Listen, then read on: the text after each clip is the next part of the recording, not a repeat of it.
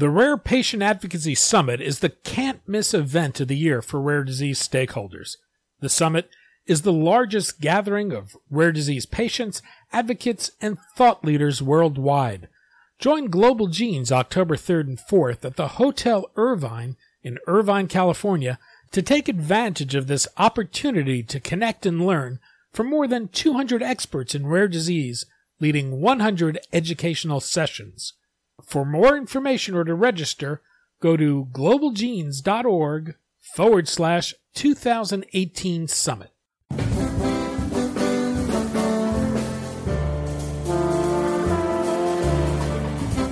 I'm Daniel Levine, and this is Rarecast.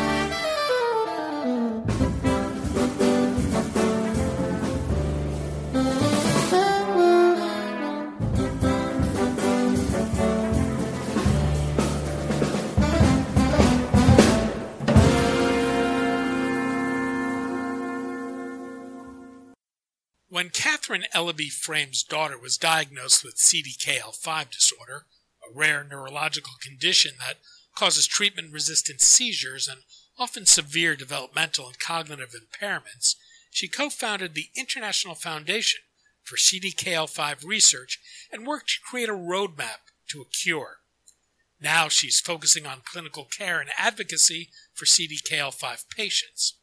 We spoke to Frame president and founder of the CDKL5 Research Collaborative and a Global Genes 2018 Rare Champion of Hope nominee, about the condition, her work as a patient advocate, and her efforts to create centers of excellence to improve clinical care of CDKL5 patients.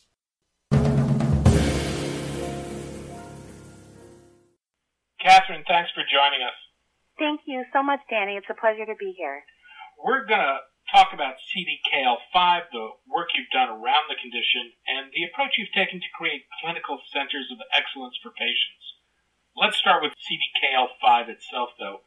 What is it? How does it manifest itself? And how does it progress? What, what's the prognosis for someone with the condition? Well, CDKL5 stands for, it's a long name, it stands for cyclin dependent kinase like 5. And it is a protein that all of us have in our brain. And that protein, what we know so far is that it is vitally essential for normal brain function and development. So CDKL5 disorder um, affects children. Um, they're born with a genetic mutation. It's on the X chromosome. And that genetic mutation means that they, they do not have either enough CDKL5 protein or they have uh, a um, dysfunctioning CDKL5 protein in the brain. And so they are not able to have that normal brain development that the rest of us enjoy. And that causes them to have seizures from a very early, uh, early time point, often um, from around the age of uh, two to three months old, usually before the age of six months old. And along with the seizures, uh, they also tend to have um, varied um, developmental delays or impairments, and multiple other um, comorbid conditions. So many kids with CDKL5 suffer from cortical visual impairment, so they have some level of blindness. In addition, many kids have uh, really severe gastrointestinal difficulties. So they have trouble either with swallowing or digesting.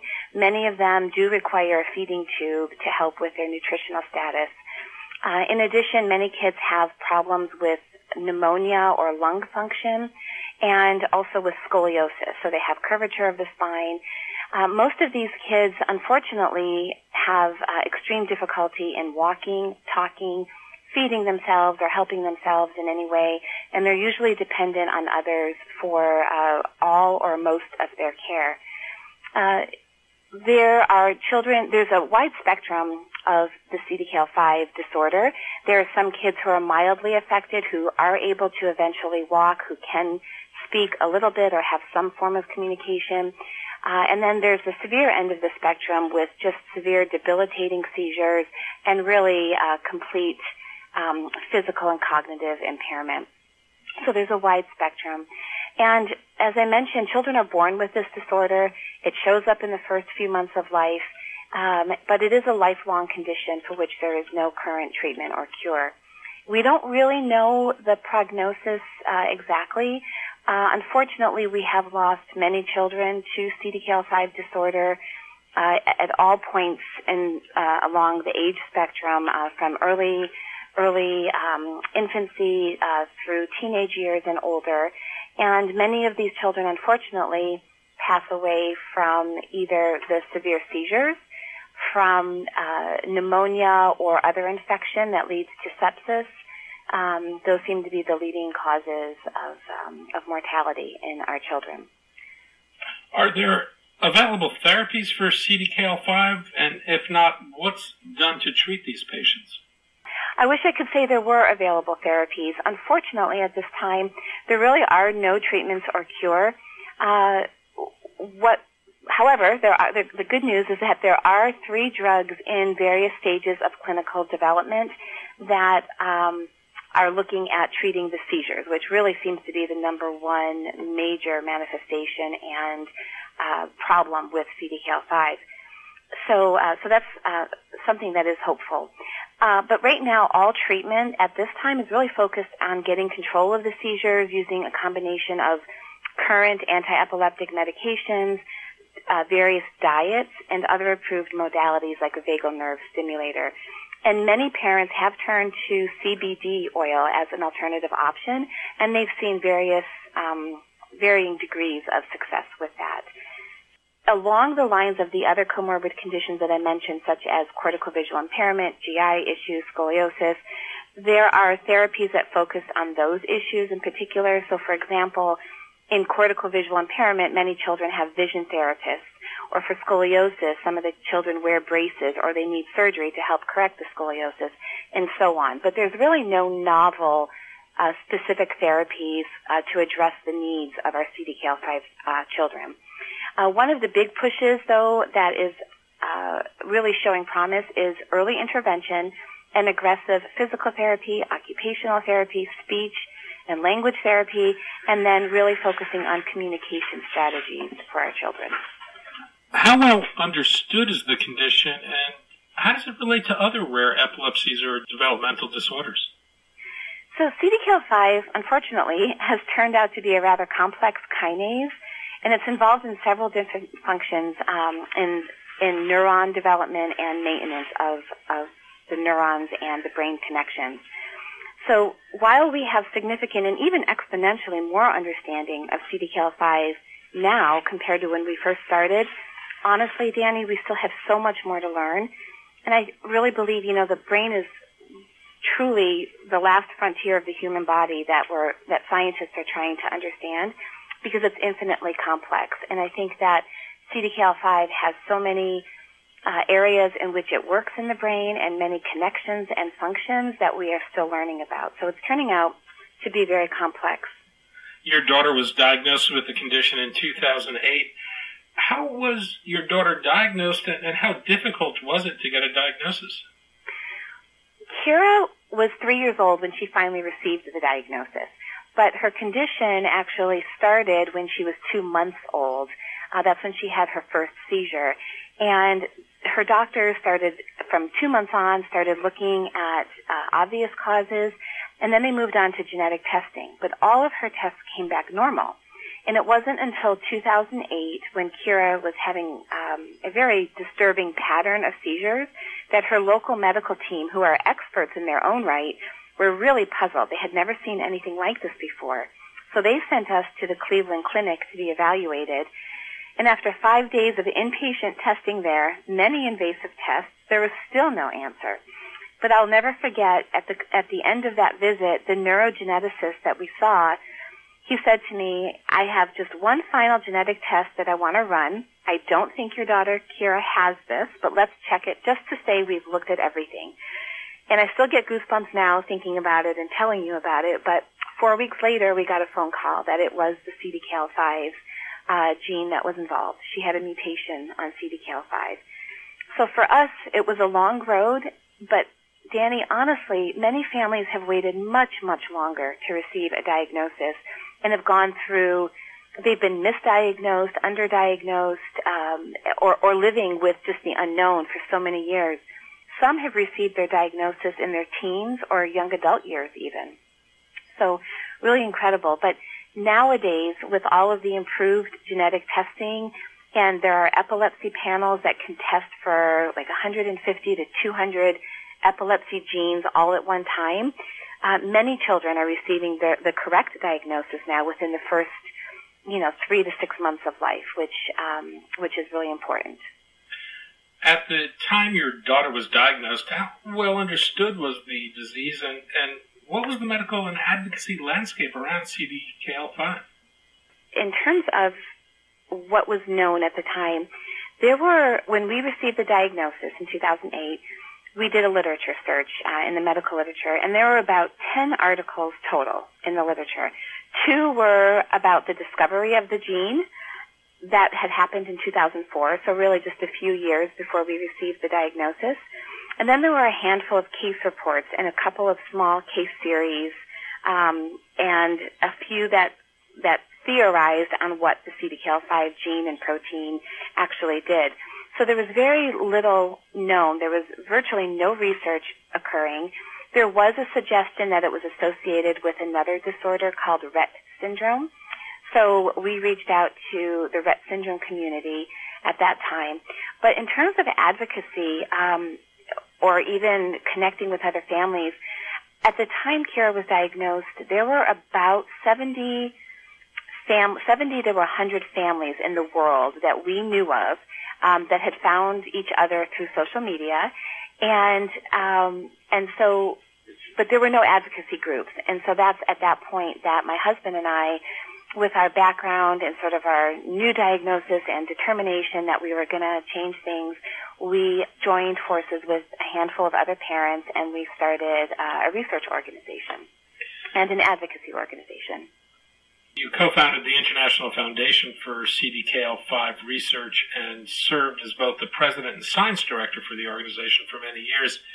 As you think about creating a research agenda for a disease, a rare disease, how do you assemble the necessary parts and prioritize what's needed? I'll have to tell you, you know, we came into this really uh, quite shell shocked from the diagnosis and never imagining that we would be in this kind of um, position or circumstance. And so we really we had to think long and hard as uh, as both a physician and my husband as a scientist. What what made sense? How are we going to do this? So we actually sat down and we put together what we called a roadmap to a cure. And we laid out each piece that we thought was required along the way to reach our final goal of of clinical care and treatments and a cure. And we discovered or realized that the top priority really had to be um, that we had to develop the basic scientific tools in order to begin research.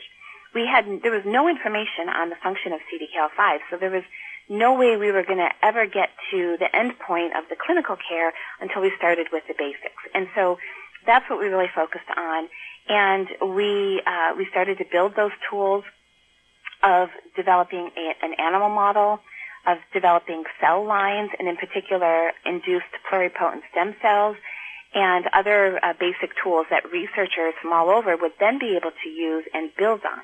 So that was our first step. And then we knew that we had to start to gather all of the families together uh, and, and, and establish a database because we had to collect clinical information. We had to understand what was the spectrum of CDKL5. How did it, you know, what was the phenotype or the, the physical characteristics and the natural history of CDKL5? So we, we started a database to really um, start to gather that information. And in addition, we also knew that um, uh, eventually we were going to need to start centers of excellence. And so um, we needed to be able to, to gather patients to particular centers where data could be curated and expertise could be developed and so forth. So, um, and then everything builds off of that. You mentioned there are three drugs in development today. What do you think has allowed for the progress you've seen? Uh, well, for that, I really attribute that to strong collaboration um, between centers of excellence and between the um, family and patient organizations out there and pharma. Uh, we've been really blessed from the very beginning. We have encouraged collaboration between our basic scientists, our clinicians, the epidemiologists who are collecting the data in terms of the natural history, and then uh, really uh, making sure that everybody's speaking to each other. Eventually, we had enough information and understanding of CDKL5 that we were able to invite pharma to the table, and um, having industry get involved was really, uh, you know, that next step in getting drugs to clinical trial. But the main thing was really identifying the mechanism or the pathways by which CDKL5 works so that we could find specific drugs uh, that could target those pathways and hopefully make a difference. More recently, you've shifted your own focus from the research agenda to clinical care and advocacy. Why is that? Well, as I mentioned, you know, basic and translational research is really moving along nicely, and it's so wonderful to see that and to have been a part of that. But we also know that it has been 10 years, and early and fundamental research by nature is often slow, um, and we believe that there are still clinical areas that have not been tapped into yet. The centers of excellence, when we established those many years ago, we knew it was going to take time to build those up, and we and they're building up and they're continuing to grow and see patients, and that's that's exactly perfect and and how it should be. Um, many people think that innovation will organically evolve from these centers, but I truly believe that it needs to be curated, and that's the new focus that I want to take. Um, and I really want to build on what the centers have started. So we want to start looking at novel therapies and approaches. We want to start looking at neuroplasticity of the human brain and neurohabilitation because I really believe, you know, with all of the uh, the translational research that's happening with the drugs in clinical trial, that we're going to have treatments and a cure in the near future. However, our children need to be in the best possible condition to benefit from those therapies when they become available. And so I really want to focus on that neurohabilitation, looking at neuroplasticity, um, and then I want to work with improving um, the therapies that our children have and really focusing on intensive therapies. The other thing is there's really a lot of uh, lack of awareness in the medical profession beyond the uh, beyond the epilepsy uh, field. And so one of my main goals is to really help bridge that gap. And I feel that I can do that as having been on both sides of the doctor-patient relationship. I really believe that I can help the medical professionals understand what the patient experience is like, what it is that families are looking for, and what they need, and hopefully bring that to the table. So uh, that's one of the other things we're looking at. And then, of course, I'm starting to think as my daughter gets older, eventually we're going to have to transition to adult care. And what does that transition look like? She's going to have to change um, schools or go into um, daycare programs. She's going to have to move from pediatric care to adult care in terms of um, any kind of medical treatments that she receives. So that is another area that really has not been addressed, and I feel that it's vitally important for so many of our families that are either approaching that time or or uh, or going through that now. And so I want to really um, make that transition smooth, and that's another focus for our new organization. As you've seen leading hospitals create centers of excellence for this condition, how has that transformed care, and, and what need is it addressing? That's really a great question, and I just want to say that I have really learned, you know, we, we learned from other organizations and disorders or diseases that have been successful in finding treatments. And, and we really modeled ourselves after other and bigger uh, dis, um, diseases. And um, you know we're so appreciative of them being trailblazers in this. And what we've discovered for us and I believe they've already shown is that when you have a center of excellence it allows for doctors to become experts in a field. So prior to us creating the centers of excellence, one doctor might have seen one child with CDKL5. They knew nothing about it. Um, the family was the one that knew more than the doctor and was trying to teach them. But that information sat with the doctor. They didn't know what to do with it. There was nobody to share it with. Uh, and and it, that information and data that they collected on that child sat there. And so by bringing doctors together, by creating these centers and, and bringing patients to these centers, the doctors themselves become experts by suddenly seeing 30, 40, 50 children with CDKL5 and starting to see for themselves what the difference is in the spectrum of the disorder, response to treatments, etc. And likewise for families, they're able to go and see these doctors now who have experience and are familiar with what the families are going through, what the children are experiencing, and and they're able to receive guidance and guidelines from the doctors. One of the biggest things that's going to come out of these centers, and and it's already starting to happen, is that standards of care are being developed. And this is vitally important because standards of care are needed for insurance coverage. They're needed for guidelines for therapies in the school system or out in the community. Um, standards for um, for communication and and just you know the whole uh, spectrum of what is needed to treat a child with CDKL5. So standards of care are being um, developed. And then one of the biggest, um, I think one of the most important areas that a center of excellence plays is that it becomes a natural place for all of this cutting edge and aggressive clinical research that we've been talking about, including drug trials and other clinical interventions. Because we have now groups of patients together and that data um, can be collected. It also allows for much easier collaboration between the doctors and between other centers of excellence. So I really think it brings the community together and it also fosters faster um, exchange of data and also um, collaboration and I think it pushes the field forward a, at a much faster pace than we would have otherwise seen. We're at this strange time where diagnostically we're able to identify genetic mutations but may not understand what they mean. What advice would you offer to other parents heading down the path of a, a new diagnosis where there may not be the research, advocacy, or, or drug development in place? I get that question a lot, and I'm really glad that you asked me because this is a passion of mine, which is just helping other other uh, rare organization or other rare diseases and organizations get started. I really would say that um, to start a scientific program for a new disorder, I think you need what we call a scientific champion to help you. And, you know, that person um, is going to be someone who um, is with a disorder that is probably similar to yours um, or has similar symptoms to your child, even though um, you're not sure if they're related in other ways.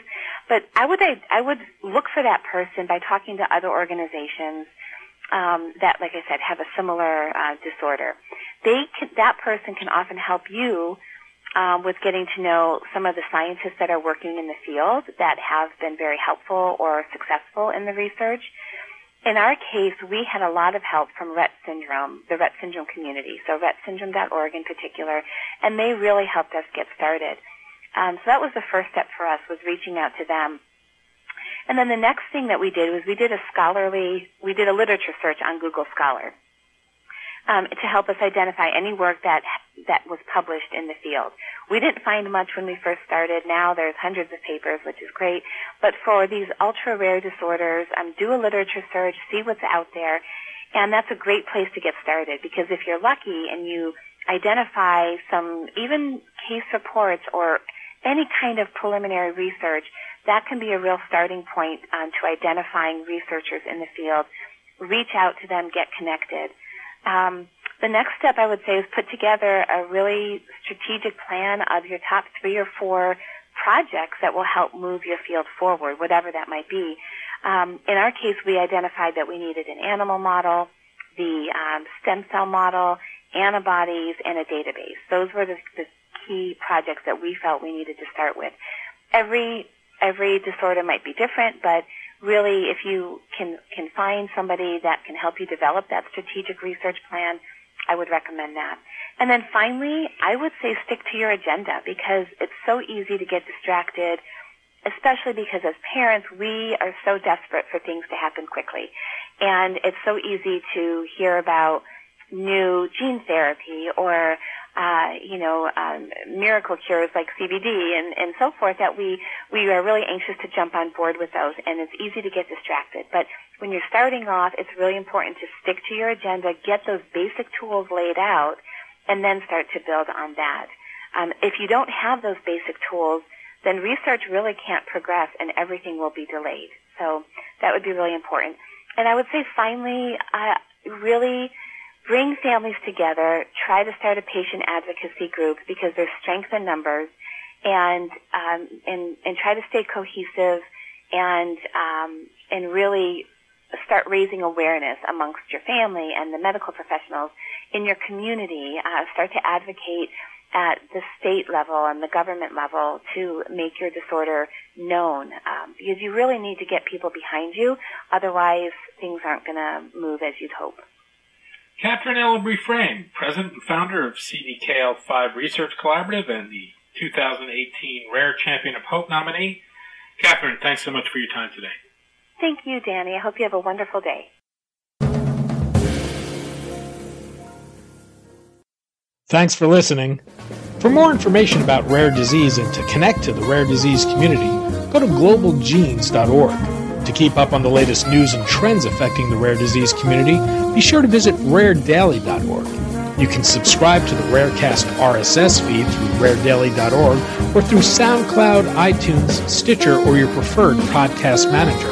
The Rarecast is produced for Global Genes by the Levine Media Group. You can also find our podcast, The Bio Report, on these popular podcast sites. Our theme music is composed by Jonah Levine performed by the Jonah Levine Collective.